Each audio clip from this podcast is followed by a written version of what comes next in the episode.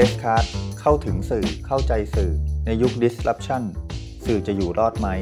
จะปรับตัวอย่างไร ทิติมีแต้มคุยทุกเรื่องกับตัวจริงของวงการสื่อมวลชน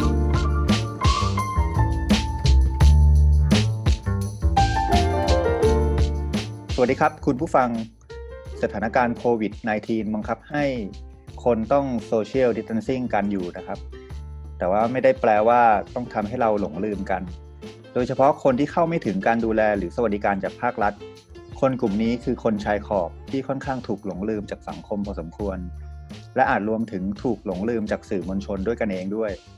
วันนี้ผมอยู่กับคุณพัศกรจำลองราชผู้ก่อตั้งและบรรณาธิการสำนักข่าวชายขอบหรือ Transborder News นะครับสำนักข่าวที่รายงานเรื่องของคนชายขอบตรงตามชื่อ วันนี้เราจะมาฟังมุมมองวิธีคิดของการทำสื่อของคุณภาสกรในสถานการณ์วิกฤตกันครับ สวัสดีครับ คุณภาสกรครับ สวัสดีครับ สวัสดีท่านชมทุกท่านครับครับผมเข้าใจว่าพี่ขออนุญาตเรียกพี่นะครับ ขออนุญาตเริ่มคุยว่าเข้าใจว่าพี่พัฒก็เติบโตมาในคนที่อยู่ในแวดวงนักหนังสือพิมพ์มาใช่ไหมครับ ครับใช่ครับทำสำนักข่าวชายขอบเต็มตัวเนี่ย ใช่ครับ เมื่อก่อนผมเริ่มต้นยุคแรก ๆ จะเป็นนักข่าวสายการเมืองครับ เออ ของหนังสือพิมพ์เออเออเออเอ่ยชื่อได้ใช่ไหมได้ครับเออหนังสือพิมพ์มติชน อยู่มติชนมาสิบกว่าปีทำข่าวสภาทำข่าวทำเนียบ แล้วก็กระทรวงแรงงาน ครับ ก็โตมาสายการเมืองมาตลอดแล้วครับ จนมาระยะหลังเริ่มหักมุม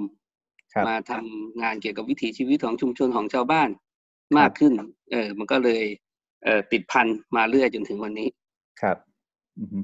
ตอนที่พี่ตัดสินใจทำสำนักข่าวชายขอบเนี่ย ผมถามนิดนึงว่า อะไรทำให้พี่ใช้ชื่อคำว่าชายขอบมาตั้งชื่อเป็นสำนักข่าวเลยครับ เอ่อพูดกันตามตรงแล้วจริง ๆ แล้วเนี่ย ผมก็ไม่ได้มุ่งเน้นเรื่องเรื่องความเป็นสำนักข่าวสักเท่าไหร่หรอกเพียงแต่ว่าผมเองอยากจะให้มีมีอะไรมีพื้นที่ให้เอ่อคนใช้ของให้ชาวบ้าน ได้ได้อ่านแล้วก็ข่าวที่ผมทำไปเนี่ยมีที่ระบายที่ลง เพราะว่าเราในยุคแรก ๆ ที่เราทำเนี่ย สื่อออนไลน์อะไรต่างๆ มันก็ยังไม่เยอะเท่าไหร่มีเว็บไซต์อยู่ อาจจะมีเว็บไซต์อยู่บ้าง แต่ว่าช่องทางออนไลน์อื่น ๆ ก็ยังไม่มีเราเพียงแต่เเห็นว่าเราไปทำงานเกี่ยวกับเรื่องคนเล็กคนน้อยเยอะแยะมากมาย ซึ่งมันก็คือผมเขียนหนังสือไว้หลายเล่ม แล้วส่วนใหญ่หนังสือที่ใช้ก็ จะเป็นเรื่องคนชายข่าวคนชายขอบอะไรพวกเนี้ยมันก็เลย เออไม่ต้องไปคิดมากไม่ต้องคิดไกลก็เอาใจชื่อนี้แหละอ๋อครับตรงตรงดีครับก็เป็นที่มาของการเปิดเป็นเพจเป็นเว็บไซต์ชื่อนี้ขึ้นมา ใช่ครับใช่ทีนี้เราก็เข้าประเด็นคุยเรื่องสถานการณ์ปัจจุบันกันบ้างว่าเออเราอยู่ในอย่างที่ทราบกันดีนะครับ เราอยู่ในสถานการณ์วิกฤตที่มันโดน ผลกระทบไปทั้งโลกเนี่ย แต่ว่าเอาเข้าจริงแล้วเนี่ยคนที่ได้รับผลกระทบแต่เราอาจจะไม่ค่อยได้ได้ยินเสียงหรือว่าได้เห็นหน้าค่าตาเขาว่าผลกระทบที่เขาได้รับเนี่ยสาหัสสากันยังไง โดยเฉพาะคนชายขอบเนี่ยพี่พาดเจอเรื่องราวเหล่านี้เจอผู้คนเหล่านี้ที่ที่ต้องทำงานเผยแพร่ผ่านทางเพจตัวเองด้วยเนี่ยมีเรื่องอะไรที่น่ากังวลบ้างครับ โดยเฉพาะปัญหาแรงงานข้ามชาติเท่าที่ล่าสุดที่ผมได้เห็นสำนักข่าวชายขอบรายงานประเด็นนี้ค่อนข้างเยอะพอสมควร อันนี้พี่พาดอาจจะเล่าให้คุณผู้ฟังฟังได้ว่ามันมีประเด็นอะไรที่น่ากังวล คือมันเป็นปัญหา ผมคิดว่ามันเป็นปัญหาเชิงเชิงโครงสร้างของสังคมสังคมอะนะคนกลุ่มใหญ่ของประเทศที่เป็นคนเล็กคนน้อยบางทั้งที่ชายขอบนี่มันไม่ใช่หมายถึงว่าอยู่ชายแดนนะชายแดนอาจจะเป็นชายขอบที่อยู่ใน เมือง เช่น พวกคนจนในสลามคนไร้บ้าน หรือว่าพนักงานบริการอะไรพวกนี้ครับ คือต้องยอมรับว่าที่ผ่านมาการพัฒนาของสังคมไทยเนี่ยได้ทอดทิ้งคนเหล่านี้ไว้ คุณมุ่งเน้นแต่เรื่องอุตสาหกรรม รัฐบาลก็เดินหน้าเรื่องหลักการตลาดเรื่องเอ่อเอ่อ GDP เรื่องอะไรของคุณไปเยอะแยะมากมาย แต่ว่าคนจำนวนหนึ่งจำนวนเนี้ย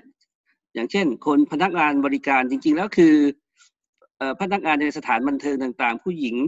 เอ่อที่รับแขกต่างๆ คนเหล่านี้เนี่ยจริง ๆ แล้วเนี่ยเอ่อดึงรายได้ให้กับประเทศจำนวนมโหฬารนะการท่องเที่ยวใช้เขาหมดเลย เม็ดเงินมโหฬารแต่ว่าเอ่อบริการของรัฐทั้งหลายเนี่ยไม่ได้เคยเข้าถึงพวกเขาเลย แม้แต่นิดเดียว แค่จะให้ประกันสังคมยังไม่มีหรือเรียกร้องขอประกันสังคมยังไม่ได้เลยก็เพราะว่า นายจ้างเองก็ไม่อยากจะให้ตัวเองการันตีว่าอันนี้คือลูกจ้างเพราะกลัวจะมีปัญหาในแง่ของกฎหมายบ้างอะไรบ้าง ซึ่งลักษณะอย่างเนี้ย มันเป็นลักษณะเฉพาะของสังคมไทยที่แบบเยอะแยะมากมายเลยหรือ อย่างเช่น แรงงานข้ามชาติที่คุณพูดถึงเมื่อสักครู่เนี่ย ครับ เอ่อสังคมไทย เอ่อไม่ทำแล้วไอ้งานสกปรกทั้งหลายนะครับ แล้วก็พยายามจะหางานแม่บ้านงานเอ่อสกปรกงานปอกกุ้งงานต่อเนื่องไงเงี้ย อยากได้แรงงานเข้ามากมาย แต่อีกมุมหนึ่งกลับไม่ให้สวัสดิการ กลับไม่ให้การดูแลเขาเหมือนกับเอ่อลูกจ้างที่ดีครับปล่อยปะละเลยเขาทิ้งแล้วก็กลัวอ้างว่ากลัวพวกนี้จะมาก่ออาชญากรรมกลัวโรคกลัวอะไรเงี้ย ซึ่งมันเป็นอะไรที่รักลั่นกันไปหมดอะคนเหล่านี้ก็ถูกทอดทิ้ง เพราะฉะนั้นพอเกิดสถานการณ์ เช่นโควิดขึ้นมาเนี่ยครับ เอ่อยังไงสักคนคือคือผมเนี่ยเอ่อเอ่อได้สังเกตแล้วก็ติดตามมันมาตลอดก็ก็จะเห็นคนกลุ่มนี้คนเหล่านี้ไม่มีทางที่จะได้รับอนนิสงส์จากมาตรการของรัฐบาล เพราะที่ผ่านมาเนี่ยเขาไม่เคยที่จะเข้ามาแก้ปัญหาแล้วก็ดูแลคนเหล่านี้อย่างจริงจังคนเหล่านี้ก็จะถูกลืม ถูกลืม ถูกลืม ถูกลืม ครั้งนี้ก็พอมาตรการออกมาทั้งเรื่องของประกันสังคมทั้งเรื่องห้าพันบาทอะไรต่างๆเนี่ย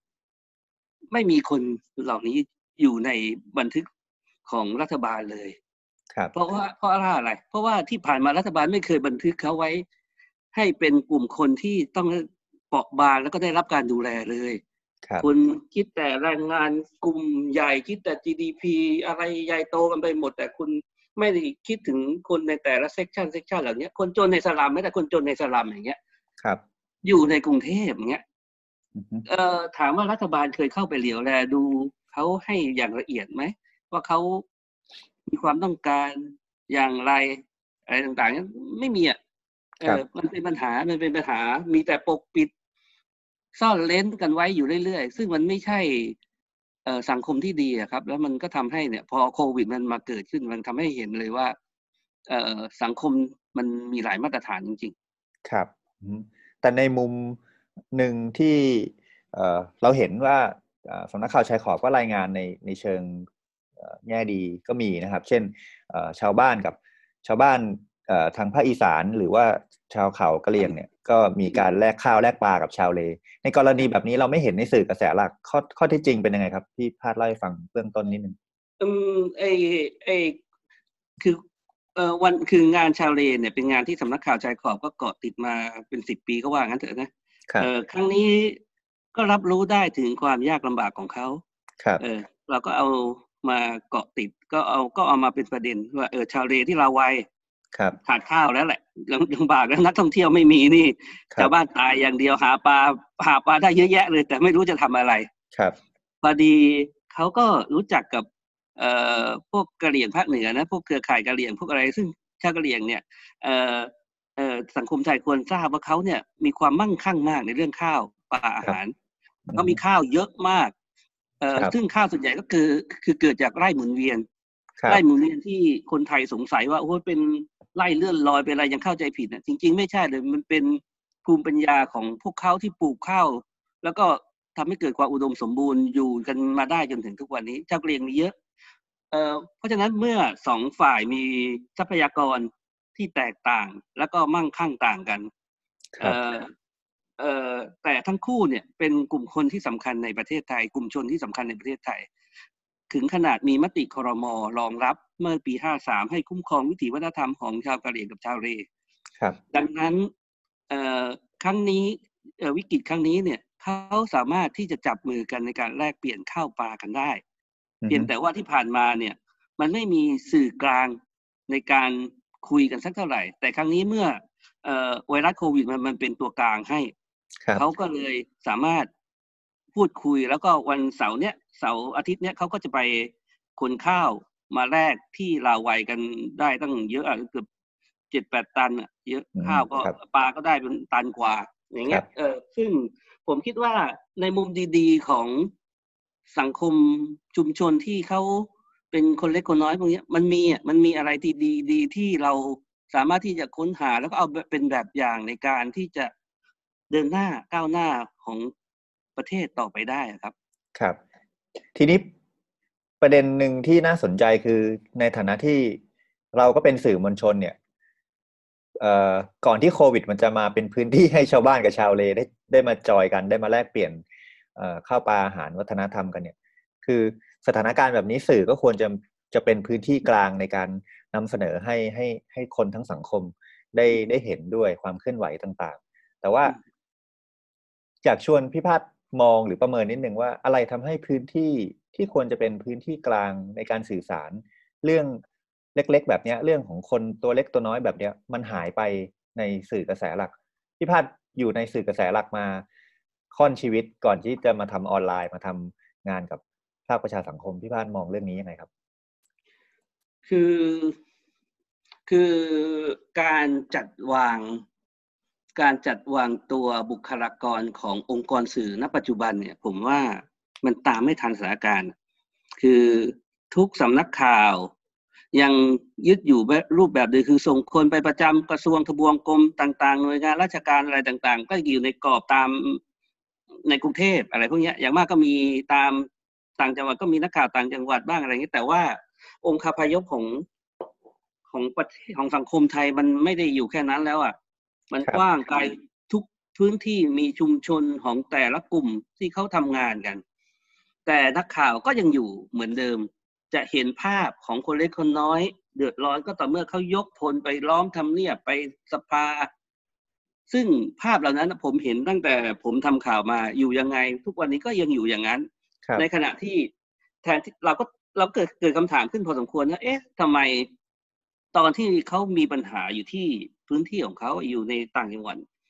ทำไมนักข่าวต่างจังหวัดไปไหนวะหรือว่าทำไมสำนักพิมพ์ หรือว่าสำนักข่าวถึงไม่ส่งคนเข้าไปไปเจาะข่าวตรงนั้นการการการทำข่าวการเป็นสื่อกลางในพื้นที่ แล้วสามารถเชื่อมโยงกับระดับนโยบายได้เนี่ย มันจะทำให้สถานการณ์เนี่ย แก้ไขได้ง่ายกว่า เยอะมาก แต่ว่าเราขาดมิตินั้นไปเลยของของสื่อมวลชน เออแต่ดีไม่ดีสื่อมวลชนเองพวกบางส่วนอาจจะลำคาญด้วยซ้ำเห็นชาวบ้านชาวช่องมามาล้อมทำเนียบมาอยู่หน้าทำเนียบอยู่สภาครับกลายเป็นเรื่องน่าลำคาญอีกอะไรเงี้ยซึ่งอันนี้ก็เพราะว่าเราขาดการอะไรขาดการเหยียบพื้นดินกันมากเกินไปอะอยู่แต่ในปูนอยู่แต่บนทำเนียบสภามากเกินไป พอออกมานอกห้องแอมก็เลยลำบากครับ แล้วแล้วพี่พาดมองการเกิดใหม่ของสื่อออนไลน์เนี่ย มันไปส่งผล หรือว่ามันไปช่วยทำให้เสียงของชาวบ้าน มันได้มีพื้นที่หรือว่าดังขึ้นบ้างไหมครับ ในช่วงสี่ห้าปีที่ผ่านมาพออมันเป็นมันเป็นทางเลือกหนึ่งนะผมว่ามันก็เป็นทางเลือกหนึ่งเพียงแต่ว่า เราไม่มีอะไรล่ะ ไม่มีการควบ ไม่ใช่ควบคุม ไม่มีการดูแลให้สิ่งที่เอ่อ สิ่งที่เกิดขึ้นคือสื่อทั้งหลายทั้งปวงเนี่ยมันอยู่ในมาตรฐานที่ดีอะทุกวันนี้คือต่างคนก็ต่างทำใครอยากทำแล้วก็ทำไปอะไรเงี้ยครับเฟกนิวมันที่เกิดขึ้นมากมาย ครับ เออไอบางพวกที่ยกกลุ่มกันไปทำเพจทำอย่างนู้นอย่างนี้บางที ก็เอาใจแต่กลุ่มผู้สนับสนุน เอาใจแต่แหล่งทุน บางคน ไปทำเพจให้นักการเมืองกันไม่ใช่บางคนหลายคนเลยเยอะแยะมากมาย ไปอยู่เบื้องหลังทำให้นักการเมืองกัน แล้วพอเกิดสถานการณ์ที่กับนักการเมืองในทางไม่ดี ก็ทำให้ก็ไม่กล้าที่จะไปแตะต้องเขาเพราะว่าไปรับทุนเข้ามาอะไรเงี้ย เรื่องแบบนี้เนี่ยมันกลายเป็นเรื่องที่กัดก่อนสื่อมวลชนไทย ซึ่งผมคิดว่ามันมันมันเยอะมันเยอะมากแล้วก็ยังไม่เห็นความหวังว่ามันจะดีขึ้น ซึ่งการที่คือกรณีของสื่อออนไลน์ต่างๆ ที่เกิดขึ้นเยอะแยะมากมายเนี่ยเป็นภาพชัดมากชัดชัดมาก แล้วก็หลายอันที่มันพยายามที่จะเจาะข่าวแบบง่าย ๆทำข่าวแบบง่าย ๆ ก็คือ หน่วยงานราชการเดินตามก้นหน่วยงานราชการไปเขาให้อะไรมาก็เอาตามนั้น ครับ โดยไม่ได้คิดถึงผลกระทบอื่นไงไม่ได้คิดถึงผลกระทบอื่น ๆ ที่ตามมาว่า เออ คนที่เอีกกลุ่มหนึ่งเขาได้รับความเป็นธรรมจากสิ่งที่เรานำเสนอที่รับข้อมูลจากฝ่ายเดียวมาหรือไม่ อย่างเงี้ย ซึ่งเป็นเรื่องที่มันชวนชวนปวดหัว ชวนปวดใจมากในฐานะคนที่มีวิชาชีพเป็นสื่อมวลชนเองพอพอเห็นอย่างนี้แล้ว คือโอเค แน่นอนว่าต้องมีเพื่อนๆพี่ๆน้องๆที่ยังอยู่ในวิชาชีพ แล้วก็ทำงานคู่ขนานกันไปกับ คือ กรณีสำนักข่าวชายขอบก็ถอยห่างออกมาจากสื่อมวลชนกระแสหลักถูกต้องไหมครับ ทีนี้ในบรรดาพักพวกพี่น้องเพื่อนฝูงเนี่ย ถ้าถามตรงๆก็คือว่า นอกจากหน้าสื่อหรือต่อหน้าประชาชนที่อาจจะมีการวิพากษ์วิจารณ์กันเองเนี่ย ในในเชิงส่วนตัวนี้คุยกันได้ไหมครับ เรื่องการยกระดับวงการสื่อได้ก็คุคือถ้าถ้าเป็นเพื่อนคือปกติผมก็จะมีวงเพื่อนเพื่อนๆที่ทำเนี่ยที่สภาทุกวันเนี้ยแต่คุณใหญ่ก็จะเป็น รุ่นเก่าหน่อยนะยังครับเฮฮากันอยู่เป็นประจำเราก็จะคิด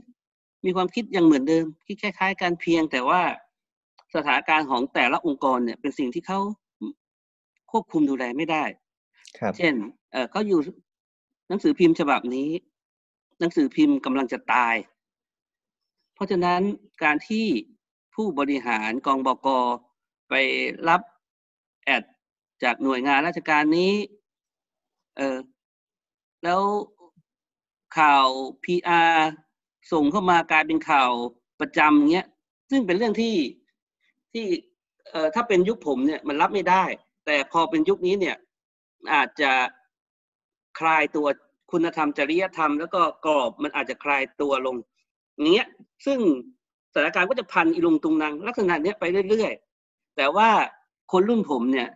อย่างมากก็เอามาด่ากันในวงได้ แล้วก็ด่าหัวหน้าได้ แต่ว่าคนรุ่นใหม่ นักข่าวรุ่นใหม่สื่อมวลชนรุ่นใหม่เนี่ยสิ่งเหล่านี้ไม่ใช่เป็นสิ่งผิดปกติอีกแล้ว อืมเป็นเป็นเรื่องธรรมดาที่คุณจะไปเอาข่าวแจกมาลอกแล้วก็โดยไม่เช็คเพิ่ม เป็นเรื่องธรรมดามาก หรือว่าห้ามทำเอ่อข่าวลบคนนี้ ให้ทำแต่ข่าวบวกเรื่องอย่างนี้ คือคำสั่งลักษณะนี้มัน มันเต็มไปหมด มันเยอะไปหมดจนกลายเป็นเรื่องธรรมดา เพราะว่าคนรุ่นใหม่นักข่าวรุ่นใหม่เขาก็ไม่ได้เรียนรู้เรื่องเล่าจากรุ่นพี่ เพราะว่าสถานการณ์สื่อที่มันขาดตอนไปเยอะแยะเขาไม่ได้รู้ว่าเออจริยธรรมคุณธรรมของการเป็นสื่อมวลชนที่ดีเนี่ย มันควรจะดำเนินวิถีไปอย่างไรครับเออมันก็เออ มันก็เลยกลายเป็นปัญหาที่อีลุงตุงนังมาจนถึงวันเนี้ยครับ ในแง่นี้คือ ความเป็นนักข่าวเนี่ยต่อให้คือในเชิงปัจเจกต่อให้นักข่าวคนนั้นรู้สึกมีแพชชั่นมากในการที่จะรักษาคุณธรรมจริยธรรม แต่ว่าองค์กรสื่อมันไม่เอาด้วย กรณีแบบนี้มันก็มันก็ทำให้วิชาชีพสื่อโดยรวมทั้งหมดมันมันก็พังได้เหมือนกันใช่ไหมครับ ถูกต้องทีนี้ความว่าพังของเราเนี่ยเราก็ไม่รู้ว่ามันจะพังในลักษณะไหนต่อไป เออแต่ว่าถามว่า อึดอัดไหมหลายคนก็อึดอัดนะอึดอัดกันเกือบทั้งนั้นแหละแต่ว่าทำยังไงได้ล่ะชีวิตมันต้องดำเนินไปเราก็ต้องเข้าใจเขาว่าบางทีแบบ มันก็ต้องอยู่ให้ได้ กับครับเออกับสถานการณ์สื่อณปัจจุบันเออมันก็ต้องประคับประคองตัวเลี้ยงโคเลี้ยงครอบครัวเลี้ยงพ่อเลี้ยงแม่ทำอะไรก็ก็ต้องอยู่ให้ได้ บางทีครับมันก็ต้องเอาหูไปนาเอาตาไปไล่กันบ้างครับซึ่งนับวันคนแบบเนี้ยมันก็จะถูกล้อมแล้วก็น้อยลงน้อยลงน้อยลงไป ผมถึงบอกว่า ผมและกุ้มใจแทนวงการสื่อจริงๆว่า ต่อไปเนี่ยชาวบ้านจะไปหาความจริงที่แท้จริงรอบด้านมันจากไหนวะจะอ่านจะเสพจากอะไรวะเพราะว่ามองไปแต่ละมุมแล้วอ่อยชิบหาย แล้วไอ้นั่นก็เป็นพวกคนนั้นไอ้นี่ก็มีเบื้องหลังทุกข่าว เอาครับข่าวไปไปต่อรองผลประโยชน์กับนักการเมืองอะไร โอ้เยอะแยะมากมายเรารับรู้มาก็ เออ มันอืมมันแย่ ครับอืมก็ก่อนที่เราจะไปหาเอ่อ ลู่ทางในการให้ความหวังหรือว่ามองอนาคตของสื่อร่วมกัน มันมีอีกประเด็นหนึ่งที่ผมน่าสนใจ ก็มาจากสำนักข่าวชายขอบเอง หรืออาจจะมาจากที่พี่เคยเขียนไว้เนาะในโซเชียลมีเดียเนี่ย กรณีไฟป่าที่อมก่อยเนี่ย มันชัดเจนว่าภาพที่ชาวบ้านถูกกล่าวหาว่าบุกรุกทำลายป่าเผาป่าเนี่ย เอาเข้าจริงแล้วเป็นเพียงมุมเดียว แต่ว่าสื่อกระแสหลัก ไม่น้อยเลยที่เอาไปขยายผลแล้วกลายเป็นอืมเครื่องมือของรัฐในการทำร้ายชาวบ้าน กรณีอืมแบบนี้มันมันเกิดขึ้นได้ยังไงในในเชิงข้อเท็จจริงที่พาดเล่าให้ฟังนิดหนึ่งครับ มันคือเรื่องอะไรกันคือคืออย่างนี้คือผมเนี่ยเห็นสถานการณ์แบบเนี้ยมาหลายครั้งแล้วเหมือนที่ผมเขียนไว้นะเอ่อครั้งแรก แต่ครั้งนั้นน่ะผมอาจจะไม่ได้เข้าไปด้วยคือที่บางกรอยครับเอ่อเอ่อปีสี่ปีห้าสามห้าสี่มียุทธการบางกรอย ที่แต่ผมจำได้ว่าตอนนั้นผม เอ่อคือไปทำข่าวอุทยานด้วย แล้วผมได้ยินผู้บริหารอุทยานก็พูดถึงว่า มันมีชนกลุ่มน้อยกลุ่มคนหนึ่งกลุ่มหนึ่งอยู่ที่บางกอยบนแล้วเป็นภัยต่อความมั่นคงอะไรเงี้ย ซึ่งตอนนั้นผมก็มานึกออกตอนหลังอะนะพอมาวันหนึ่งเอ่ออุทยานแก่งกระจานส่วนที่กำลังแล้วก็บอกว่าเป็นยุทธการมังกรแล้วก็บอกว่าไอ้คนกลุ่มเนี้ยเป็นพวกเผาไร่เผาบะเป็นพวกค้ายาเสพติดเป็นคนกลุ่มน้อย แล้วก็พาสื่อมวลชน เอ่อทั้งทีวีทั้งหนังสือพิมพ์อะไรเยอะแยะคนขึ้นฮอกันไปครับไปเผายุ้งฉางเผาบ้านเผาทุกอย่างเพื่อจะไม่ให้มีพื้นที่ตรงนั้นอีกแล้ว ครับเอ่อถามว่าสื่อข่าวออกมายังไง ข่าวก็ออกมาในมุมนั้นแหละมุมข้อมูลที่อุทยานป้อนให้กับสื่อมวลชนว่าครับเออสำเร็จเผาสำเร็จอะไรเงี้ย โดยไม่ได้มีการตรวจทานว่าตกลงไอ้หมู่บ้านที่เขาไปเผามันเป็นหมู่บ้านอะไรกันแน่ ครับ มาวันนี้บทพิสูจน์ก็คือศาลปกครองได้วินิจฉัยแล้วว่าบ้านตรงนั้นเป็นหมู่บ้านดั้งเดิม ที่ขึ้นทะเบียนไว้กับกระทรวงมหาดไทยแล้วด้วย มันไม่ใช่คนกลุ่มน้อยแต่เป็นคนกะเหรี่ยงกลุ่มหนึ่งที่เขาอยู่มาก่อนที่จะมีอุทยานก่อนที่จะมีกฎหมายอุทยานด้วยซ้ำอะไรเงี้ยครับศาลก็ยังพูดว่าเป็นการทำเกินกว่าเกิดทำทำทำรุนแรงเกินกว่าเหตุ แล้วก็ให้ อุทยานชดใช้ชาวบ้าน อย่างเงี้ยแล้วถามว่าสื่อที่ออกไปตามตามคำบอกเล่าตามข้อมูลชุดเดียวที่อุทยานบอกเนี่ยเออมันเป็นธรรมกับชาวบ้านไหมเออครับซึ่งทุกวันนี้ผมก็ยังเข้าบางกออยู่นะ ผมรู้สึกว่าชาวบ้านยังไม่ได้รับความเป็นธรรมเพราะชาวบ้านยังถูกอพยพมาข้างล่าง แล้วก็ถูกเขารังแกจนถึงทุกวันนี้ ปัญหาก็ยังค้างอยู่ทุกวันนี้ แล้วถามว่าสื่อที่เคยกล่าวหาเขาอะ เคยไปขอโทษเขาไหมเคยไปนั่นไหมอันนี้อันนี้คือเรื่องของบางกอย ผมครับเจอเรื่องของบางกอยวิธีการเนี่ยแล้วก็ตั้งข้อสังเกตว่าเออวิธีการอย่างนี้ที่อุทยานที่กรมป่าไม้ที่อะไรพยายามจะพานักข่าวลงไปแล้วไปขยายผลในสิ่งที่ตัวเองลงไปเนี่ย มันชักไม่ดี ผมไปเจอเหตุการณ์ที่ผม เอ่อเศร้ามากก็คือเรื่องที่ทุ่งป่าคา ทุ่งป่าคาที่เอ่อแม่ห้องสอนที่อำเภอแม่ราน้อย คือ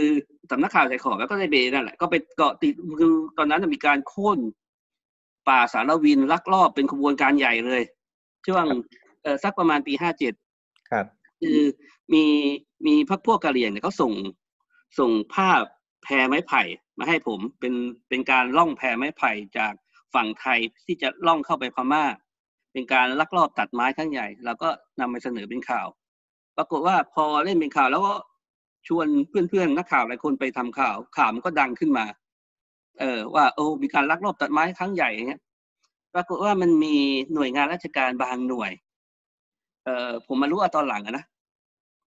ที่เขามีส่วนได้ส่วนเสียกับขบวนการนี้ครับเออแล้วเขาตอนหลังจะเข้าไปเบี่ยงประเด็นข่าวโดย พาโดยส่วนที่กำลังโดยใช้คำว่ายุทธการยุทธการอีกแล้วล่ะยุทธการสารวิน พานักข่าวตามหลัง แล้วก็ไปค้นหมู่บ้านทุ่งป่าคาครับหมู่บ้านทุ่งปลาคาเป็นหมู่บ้านชาวกะเหรี่ยงอีกเช่นกัน ปกติวิถีชาวบ้านของแม่ฮ่องสอนเนี่ยคือไม้อะมันจะมีไม้สักไม้อะไรที่หลงเหลือจากการทำไร่ทำไร่ซากไร่หมุนเวียนเนี่ยเขาก็เอามาไว้ใต้ถุนบ้านเพื่อเตรียมซ่อมบ้าน เป็นวิถีของเขาทั่ว ๆ ไป ปรากฏว่าไอ้ไอ้ทีมเอ่อกองกำลังที่นี้ก็ไปจับเขาหมดเลย จับชาวบ้านชาวบ้านผู้หญิงผู้ชายถูกจับไปเอ่อยี่สิบสามสิบคนผมจำไม่ได้แล้วนะเออจับไปแล้วก็เอ่อถูกศาลฟ้องติดคุกอะไรเงี้ย บางคนตาตอมใจตายบ้างอะไรเป็นเรื่องเศร้ามาก แต่ตอนหลังเนี่ยมาพิสูจน์ว่าขบวนการค้าไม้อันนี้เนี่ย มันไม่เกี่ยวกับชาวบ้านเลย แต่ว่า ไอตัวการใหญ่เนี่ยมันอยู่แถวนั้นเนี่ยกลับไม่ได้รับการพิจารณาแต่ว่าเอ่ออุทยานเองก็ย้ายเจ้าหน้าที่ย้ายอะไรกันพอสมควร อย่างเงี้ยข่าวที่มันออกมาสำหรับชาวทุ่งป่าเครือคาคือ ชาวบ้านกลุ่มนี้เป็นนักอะไรนักตัดไม้เป็นพวกลักลอบตัดไม้อะไรใหญ่โตไปหมดอีกแล้ว ชาวบ้านต้องติดคุก เพราะเพราะข่าวกระแสข่าวที่กระพืออย่างเงี้ยครับเออคนเล็กคนน้อยไม่มีโอกาสได้ชี้แจงเลยเราก็พยายามจะเข้าไป แล้วก็อธิบายให้กับชาวบ้าน ซึ่งมันก็ได้ระดับหนึ่งนะพอผมมาเจอสถานการณ์อย่างที่คุณถามเมื่อสักครู่ที่อมก่อยเนี่ยมันลักษณะเดิมอะ คือไอ้นี่จะหนักกว่าเดิมก็คือว่าหน่วยงานราชการอันนี้คือพยักภัยเนี่ย ไปเองเลย ไปเองแล้วก็ป้อนเอาข้อมูลมาปล่อยให้นักข่าว นักข่าวจำนวนมากที่ลงข่าวเนี่ย ไม่ได้ลงพื้นที่นะครับ มีอยู่ไม่กี่คน แต่ส่วนใหญ่ไม่ได้ลงพื้นที่แต่เอาชุดข้อมูลของเขาพร้อมกับภาพถ่ายคำอธิบายของเขามาเขียนเป็นข่าวครับ โดยไม่ตรวจทานว่าลุงคนที่เป็นเจ้าของไร่น่ะเออมีเสียงของเขาไหมมันเป็นข้อเท็จจริงไหมแม้แต่ผู้ใหญ่บ้านที่บางฉบับเอาไปลง กลายเป็นว่าเป็นผู้ใหญ่บ้านอีกหมู่บ้านหนึ่งครับตอบอะไรเงี้ย ซึ่งมันไม่เป็นธรรมกับชาวบ้านเลย พอผมเห็นผมก็โทรไปคุยนะคุยกับ ตัวเครือข่ายที่เข้าลงพื้นที่ แล้วก็ตัวหาข้อเท็จจริงว่า เออลุงแก เอ่อทำไร่ทำไม้แปรรูปจริงไหมอะไรเพราะว่าในภาพมันมีรูปการทำไม้แปรรูปทำเสาอะไรเงี้ยปรากฏว่ามีการแทรกเป็นคล้ายเฟกนิวอะเอาภาพไม้จากที่อื่น มาใส่อยู่ในเนื้อข่าวนี้เพื่อให้ดูมีน้ำหนัก ว่าชาวบ้านคนเนี้ยตัดไม้แล้วแปรรูปด้วย ครับมันเลวร้ายไปถึงขนาดนี้สื่อมันเป็นไปได้ยังไงวะเออ มันทำกับชาวบ้านแล้วโดยที่มันไม่ได้หาคำตอบคำอธิบายจากพื้นที่อีกมุมหนึ่งกลับมามั่งเลยอย่างเงี้ยครับเออผมก็เลยทนไม่ไหวไงมันเป็นที่มาโพสที่ที่คุณเห็นนั่นแหละครับ ทีนี้ถามถอยผมถอยหลังออกมานิดนึงแล้วพยายามมองปรากฏการณ์ในความจริงที่มันซ่อนอยู่ใต้ปรากฏการณ์นี้อีกทีหนึ่งอยากจะชวนพี่พาดชวนมองด้วยว่ามันเกิดขึ้นได้ยังไง คือ คือราชการก็ทำหน้าที่ไปทำร้ายหรือไม่ทำร้ายชาวบ้านก็ก็วิพากษ์วิจารณ์กันไปใช่ไหมครับ แต่กรณีนี้เอาเข้าจริงแล้ว สื่อมวลชนมันจริง ๆ หน้าที่มันก็คือการตรวจสอบข้อเท็จจริงใช่ไหมครับ ใช่ถูกต้องแต่ไอไอไอไอเบสิกพื้นฐานแบบนี้มันมันหายไปได้ยังไง คนรุ่นพิพาทมองมองปรากฏการณ์เหล่านี้ยังไง เพราะว่าเอาเข้าจริงแล้วสำนักข่าวก็ไม่ได้ไม่ได้มีแต่คนรุ่นใหม่ที่เข้าไปทำข่าว มันต้องมีบรรณาธิการมีหัวหน้าข่าวที่อายุ เฉลี่ยก็คงไม่ไม่ไม่น้อยแล้ว ต้องผ่านประสบการณ์กันมาเยอะแล้ว แต่มันเกิดกรณีแบบนี้ได้ไงครับ ผมไม่อยากจะโทษนะว่ามันแย่งแชร์แย่งไลค์กันเกินไปอะนะพอสื่อนู้นสื่อนี้มันให้ความสำคัญกับเรื่องยอดแชร์ยอดไลค์กันเยอะนะมันแข่งขันกับเรื่องความเร็วเห็นภาพต่อไม้ดำๆในสถานการณ์ที่คนอยากรู้เรื่องไฟป่า ครับพอ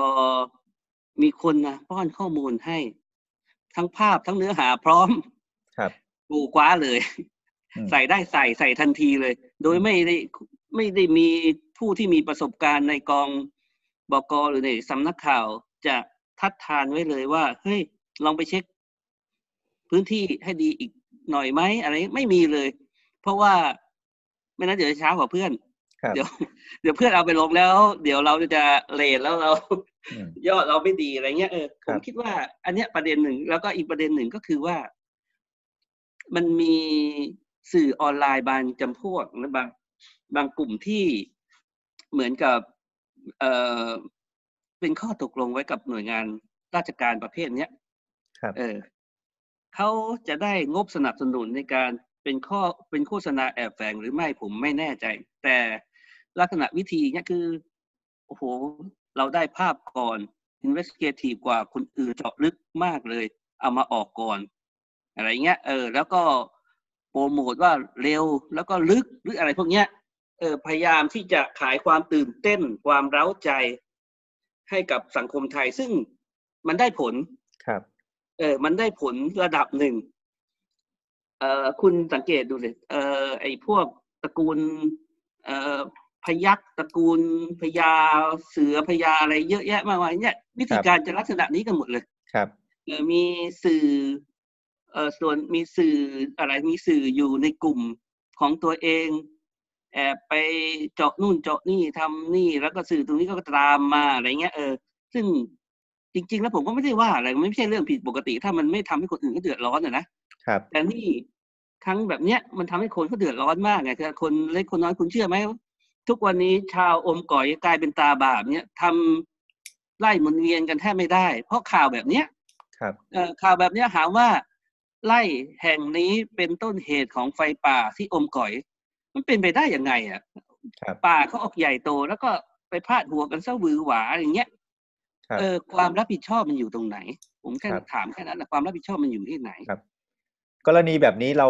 มองได้ไหมครับ พี่พาดว่าความเป็นกองบรรณาธิการ หรือกระบวนการบรรณาธิการที่เคยมีในช่วงหนึ่งเนี่ยมันในยุคนี้มันมันหายไปหรือมันไม่มีแล้ว ใช่ มันความอะไรการการคุยกันอย่างรอบคอบ แล้วก็ช่วยกันตรวจสอบ ช่วยกันตรวจทานเนี่ย มันไม่เหลือแล้วละมันแทบจะไม่มีเลยก็ว่าได้ผมดูผมเท่าที่คุยกับเพื่อนเพื่อนแล้วก็มันหายไปจริง ๆครับแล้วมันก็ทำให้ขาด นี่แหละ มีช่องโหว่ช่องว่างเยอะมันพลาดง่ายผมแหละรู้เลยรู้สึกเสียดายไงว่าจริง ๆ แล้วถ้าสมมุติว่าเอสื่อเขาเข้าไปไกลถึงขนาดอมก่อยขนาดนั้นแล้วนะแล้วถ้าเขาไปนำเสนอในมุมที่รอบด้านนี่มันจะเป็นประโยชน์กับสังคมมากเลยนะเออ มันไม่ใช่เป็นประโยชน์กับคนกลุ่มใดกลุ่มหนึ่ง เป็นกลายเป็นเป็นเครื่องมือให้เขาเท่านั้นครับ ทีนี้อีกกรณีศึกษาหนึ่งครับที่น่าสนใจมากแล้วก็ถ้าไม่ถามพี่พาดก็ก็ถือว่าอาจจะพลาดไปได้ กรณีหนึ่งที่ช่วงที่ผ่านมาหลายเดือนที่ผ่านมาหน้าหนึ่งหนังสือพิมพ์เกือบทุกฉบับนะครับ ลงแอดโฆษณาของเขื่อนสยบุรี อันนี้เป็นกรณีศึกษาที่ที่ชัดเจนมากผมว่าน่าจะน่าจะกลายเป็นประวัติศาสตร์ของวงการสื่อเมืองไทยพอสมควร พี่พาดทำ สำนักข่าวชายขอบเกาะติดปัญหาภัยแล้ง เรื่องเขื่อน เรื่องแม่โขงมานานเนี่ย เจอกรณีแบบนี้เข้าไปพี่พาดคิดยังไงครับ พี่พาดอาจจะเล่าให้ฟังถึงเบื้องลึกเบื้องหลังก็ได้ว่ามันเกิดอะไรขึ้น คือคือผมเนี่ยนะเอ่อเอ่อติดตามสยบุรีตั้งแต่เขายังไม่เขื่อนสยบุรีตั้งแต่เขายังไม่ได้สร้างนะคือ ผมจำได้ว่าผมพาเพื่อนเพื่อนนักข่าว ผมพร้อมเพื่อนนักข่าวกลุ่มใหญ่ตอนนั้นลูกผมยังเล็กเลยเอาลูกไปด้วย ไปลงพื้นที่ที่เอ่อ แม่น้ำโขงที่จุดที่จะสร้างเขื่อนเนี่ยเออไปกันแล้วทุกคนก็มานำเสนอข่าวในมุมต่างๆตอนนั้นผมก็ยังอยู่ในสื่อกระแสหลักอยู่ผมก็นำเสนอเป็นข่าว ผลปรากฏว่าการนำเสนอข่าวในครั้งนั้นเนี่ยบริษัทใหญ่ แห่งหนึ่งได้เข้ามาติดต่อที่โรงพิมพ์ ครับ อยู่ๆผมก็ได้รับคำสั่งจากผู้บริหารบอกเฮ้ยไปเขื่อนสยบุรีไปเที่ยวพื้นที่สยบุรีกัน ครับเออผมไม่ได้ไปครับแต่ว่ามีคนในกองบกเขาก็ไปกันครับ ไปมันก็มีการเลี้ยงดูปูเสืออธิบายกันอะไรต่าง ๆ มากมาย และตั้งแต่นั้นมาเนี่ยข่าวลบของเขื่อนสยบุรีในพื้นที่ของที่ผมสังกัดมันไม่มีครับไม่ว่าผมจะเขียนข้อเท็จจริงไปแค่ไหนว่าชาวบ้านที่เราคุยมาได้รับความเดือดร้อนไง มันไม่มีครับ แล้ววิธีการเหล่านี้เนี่ย มันถูกนำมาขยายต่อเรื่อยๆ หลังจากสร้างเขื่อนเสร็จแล้วครับนั่นคือการพาการซื้อแอดโฆษณา การพาสื่อมวลชน พาผู้ที่มีชื่อเสียงทั้งหลายไปลงพื้นที่ให้เป็นปากเป็นเสียง แก่เขื่อนไสยบุรี พยายามนำเสนอในมุมบวกอย่างเดียว โดยไม่นำเสนอในอีกมุมหนึ่งเลย มุมลบต่างๆ ไม่มีเลย พลังอะไรพลังเงินพลังอิทธิพลทั้งหลายมันเยอะเยอะเกินที่คนแปดจังหวัดในภาคอีสานริมแม่น้ำโขงหรือใครต่อใครจะไปสู้มันได้ครับ เช่นเขาพาคุณไปดูงานต่างประเทศไปดูงานเมืองนอกเนี่ยไปดูโอ้โหเขื่อนนี้ดีเว้ยโอ้โห เป็นเขื่อนเอ่อ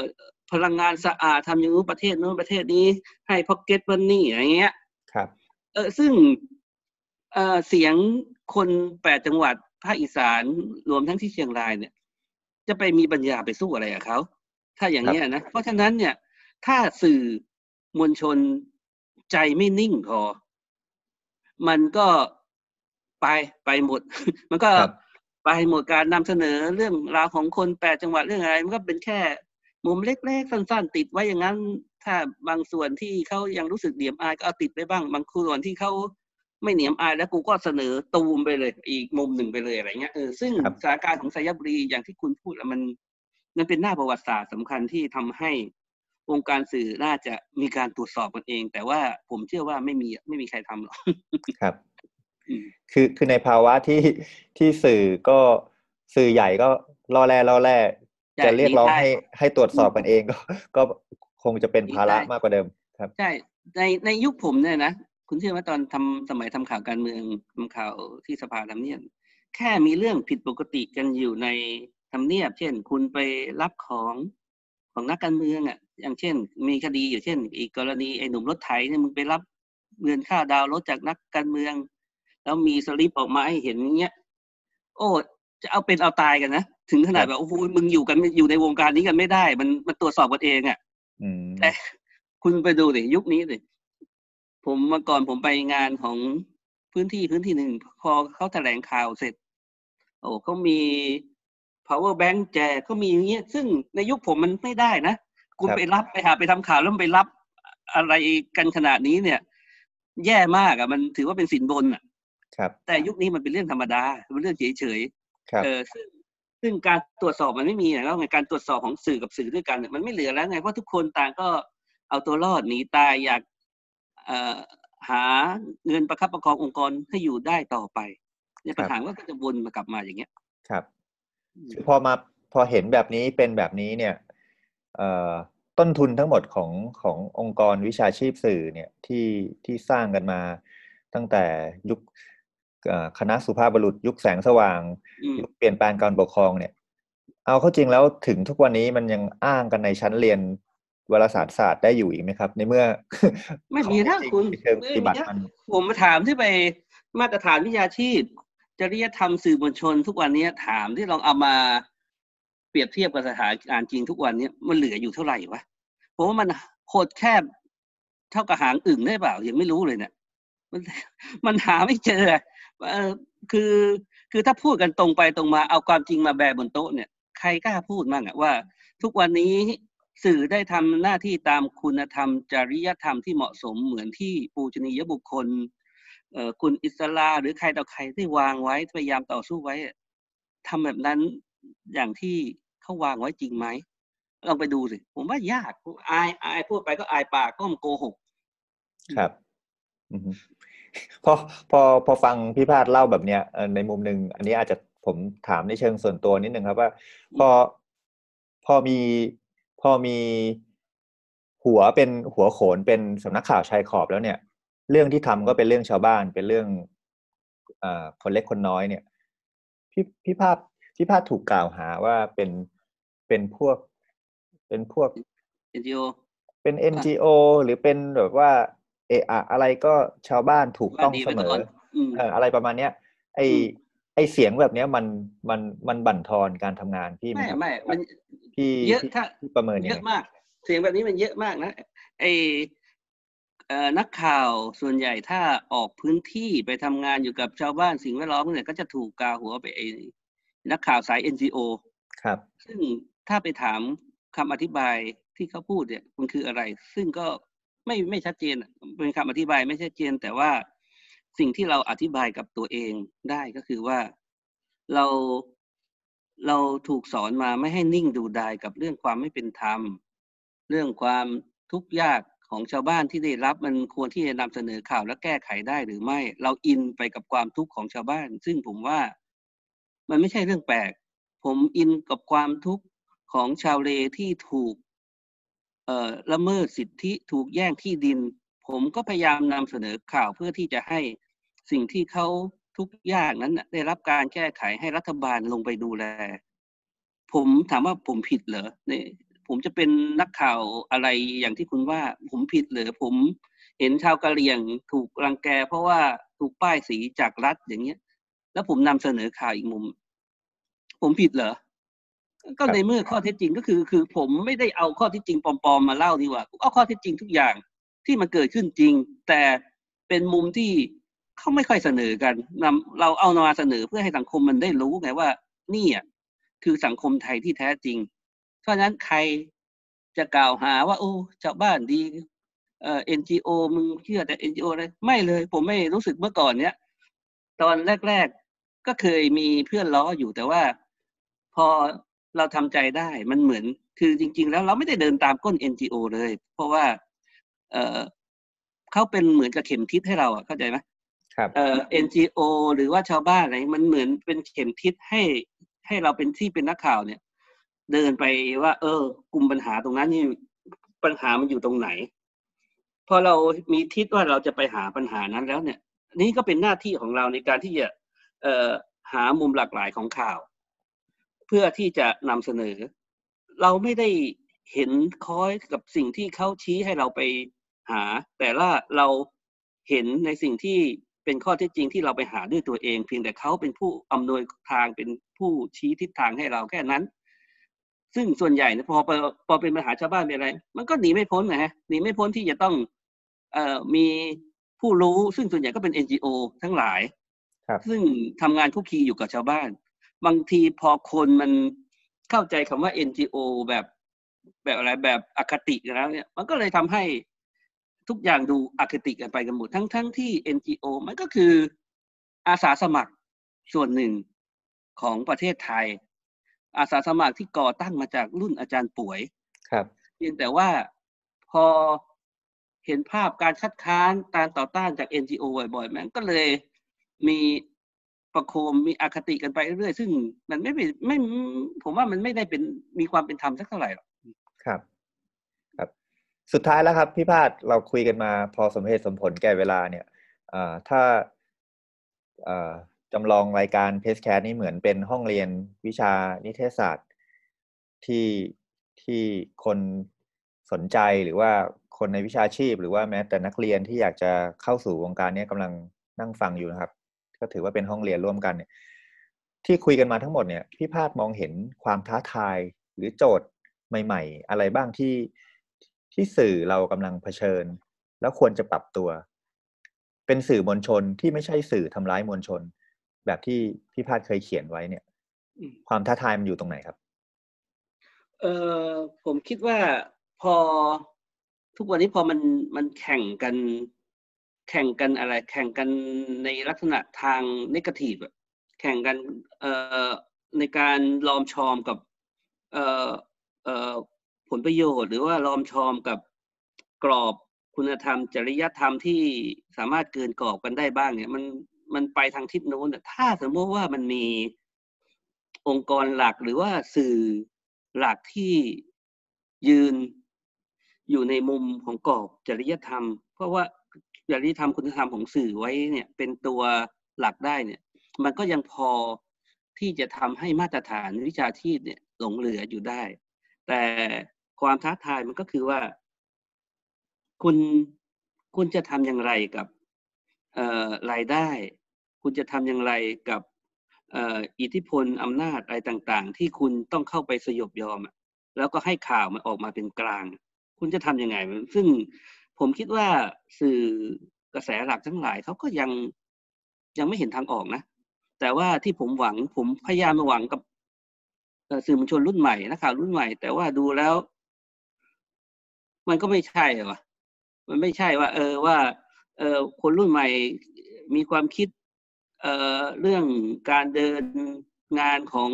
สื่อมวลชนในทิศทางที่ปูชนียบุคคลของพวกเราเคยเดินมา แต่ว่าสื่อมวลชนรุ่นใหม่ กลายเป็นสื่อมวลชนที่ต้องเอ่อแบกรับภาระขององค์กรที่มีปัญหาเรื่องทุนอะไรเงี้ยครับบางคนถูกสั่งให้ไปทำเรื่องนู้นเรื่องนี้เออซึ่ง ผมคิดว่าความหวังไอ้พวกนี้มัน มันยากอะไม่รู้จะยังไงพูดไป ผมก็ไม่รู้ยังไงผมก็ได้แต่นี่แหละ ชวนลงพื้นที่ชวนกันมาไปหาข้อท็จจริงเพราะผมผมเชื่อ แล้วก็หวังว่าโดยจิตวิญญาณของนักข่าวของสื่อมวลชนเนี่ยอย่างน้อยถ้าไปลงพื้นที่แล้วก็ไปเห็นความอายุติธรรมในพื้นที่ต่าง ๆ เนี่ย เออใจอะ ใจมันอะจะกลับมาใจมันจะเห็นอะแล้วมันก็จะสะท้อนออกมาในรูปข่าวเออครับผมคิดว่าความเป็นมนุษย์ของเขามีอยู่สูง ผมเชื่อครับอย่างนั้นอะอืมครับ แปลว่าต้องไม่ใช่การทำข่าวแบบที่อยู่แต่เฉพาะหน้าคอมหรือว่าอยู่ในใช่แต่ตึถูกกเท่านั้นต้องลงมาเหยียบดินถูกต้องถูกต้องคุณต้องเหยียบเหยียบพื้นดินคุณต้องกล้าเอาตีนไปเหยียบดินเอาเหยียบป่าเหยียบทรายเหยียบน้ำคุณจะมาอยู่แต่หน้าคอมอยู่แต่ในบนตึกอยู่ในห้องแอร์คุณไม่เห็นหรอก ต่อให้คุณ มีมิติทะลุปลุกโปร่งแค่ไหนไม่เห็นหรอกเชื่อผมเถครัอะบไม่เห็น อืม แต่ว่าถ้าจะลงมาเหยียบดินก็ต้องไปกับถูกกลุ่มถูกคนใช่ไหมครับ ไม่ใช่ไปกับใช่ชุดพยักไทยแบบรอบที่กรรอบณีรอบครอบอะไปกับเขาก็ได้ ผมว่าไม่แปลกนะเพียงแต่ว่าคุณ